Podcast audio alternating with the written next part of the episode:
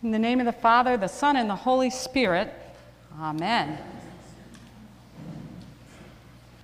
The biggest change this time of year for me is the light. I have a whole different routine in the summer. You come home, it's light, you do stuff before dinner, maybe you take a walk, you go for a bike ride, you're sitting down to dinner, maybe 7:30, 8 o'clock, watch the sunset, 9, 9:30. Everyone's out having a great time. This time of year at 8 o'clock, I'm thinking, is it too early to go to bed? I mean, you come home, you have dinner, you do the dishes, and boom, it's like, okay, that's it. It's dark. It's amazingly dark. Now, the Celts, a long time ago, really celebrated this time of year where the darkness came, and the beginning of their day, believe it or not, was dusk. So their day started at dusk and ended at dusk the next day. And this time of year, people were bringing in the harvest, and they were having bonfires and celebrating the harvest. Matter of fact, they would typically sacrifice some cattle and throw the bones on the fire, which is how we get bonfire. No extra charge today for that. Had to throw that one in. But the other thing the Celts would discover about this darkness time is they felt it was a thin spot. Now, the Celts describe thin spots in a couple of different ways. Sometimes it's a place where you go and you feel very close to God. It's a thin spot. Let's hope the church, this building, is a thin spot for us. But what they were describing in the darkness is that as the darkness encroaches on the earth, the darkness creates a thin spot.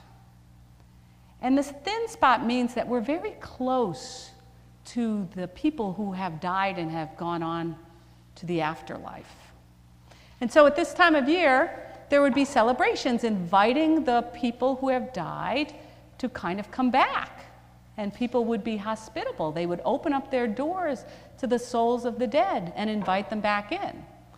Now, not all the people who have died were good people, so they would wear costumes to ward off the evil spirits, something that we do today as one of our little customs. And so as the church, as Christianity spread to the Celts, we kind of took over this part of the celebration in autumn. And we created a time to celebrate those who have died. And it was called All Saints' Day, and it started way back, like between 297 and 410. But we celebrated those people in the church who were martyrs and phenomenal people who had done wonderful things for the church. And we called it All Saints' Day, or Hallow Mass. So this day became All Hallows' Eve. Because for the Celts, it was the evening before, which is when the day started, that was most important. So today is All Hallows' Eve, or Halloween as we call it. Tomorrow is All Saints' Day. And Tuesday, we have a day in our calendar we call All Souls' Day.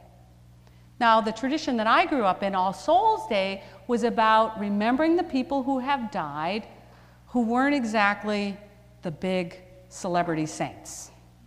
So that would be the riffraff, all of us, right? So we got to have a day for the ordinary people, even though in our theology we consider them saints with a small s, but you know, All Souls' Day is for the rest of us. And in my tradition growing up, we didn't really think that they might have made it into the presence of God, so we needed to help them out by praying for them. And All Souls' Day was a day where we prayed for them to make sure that they made it into heaven. Now, we don't believe that anymore. I mean, if it's our prayers that gets people into heaven, we're all in trouble, right? So we believe that when people die, they go into the presence of God, but it's still a great idea to pray for those who have died, people who have gone before us. And so today, the readings that you've heard come from All Souls' Day. Because we never celebrate All Souls' Day. We always celebrate All Saints' Day. And I get up here and tell you about some incredible saint who, like Mother Teresa or Saint Francis or Teresa of Avila, who reformed the entire monasteries and convents in Germany at some point. And we all sit there going, whoa, you know, I can't do that. You know, I usually open up with every saint has a past and every sinner has a future, but it never sinks in. You didn't even laugh at that. So this is what I'm saying. So I thought All Souls would be good to talk about today because it's about the ordinary people. Now, we probably all know somebody who's died who we've been close to. So why should we pray for that person? And today, I would like us to intentionally pick someone who's died and pray for that person. There's three reasons, Trinitarian reasons, why this is good to do. One is that we like to give thanks for the lives of people who have died because maybe they have affected us in a positive way. Today, I've picked to pray for my maternal grandmother who brought me to church as a little kid, like Claire, and she'd put her arm around me and tell me that God loved me. And she did that, every Sunday. And she'd bring me to the communion rail and she'd whisper to me, God loves you very much.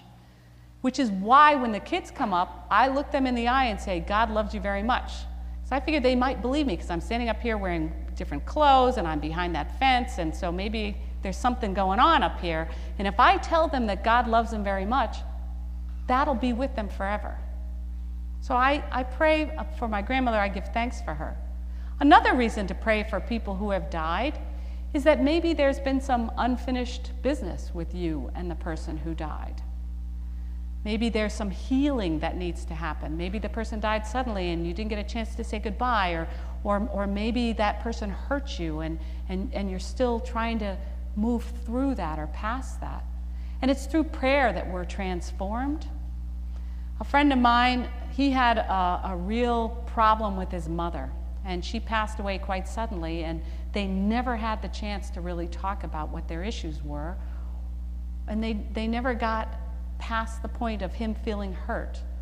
And it was through him praying for her that he had a dream one night of his mom, and Jesus was standing behind his mom, and she had her arms open to him. An incredible healing dream. So sometimes we can pray, and through prayer we can be transformed by what comes to us from prayer of people who have died, who we are still connected to in the community of saints.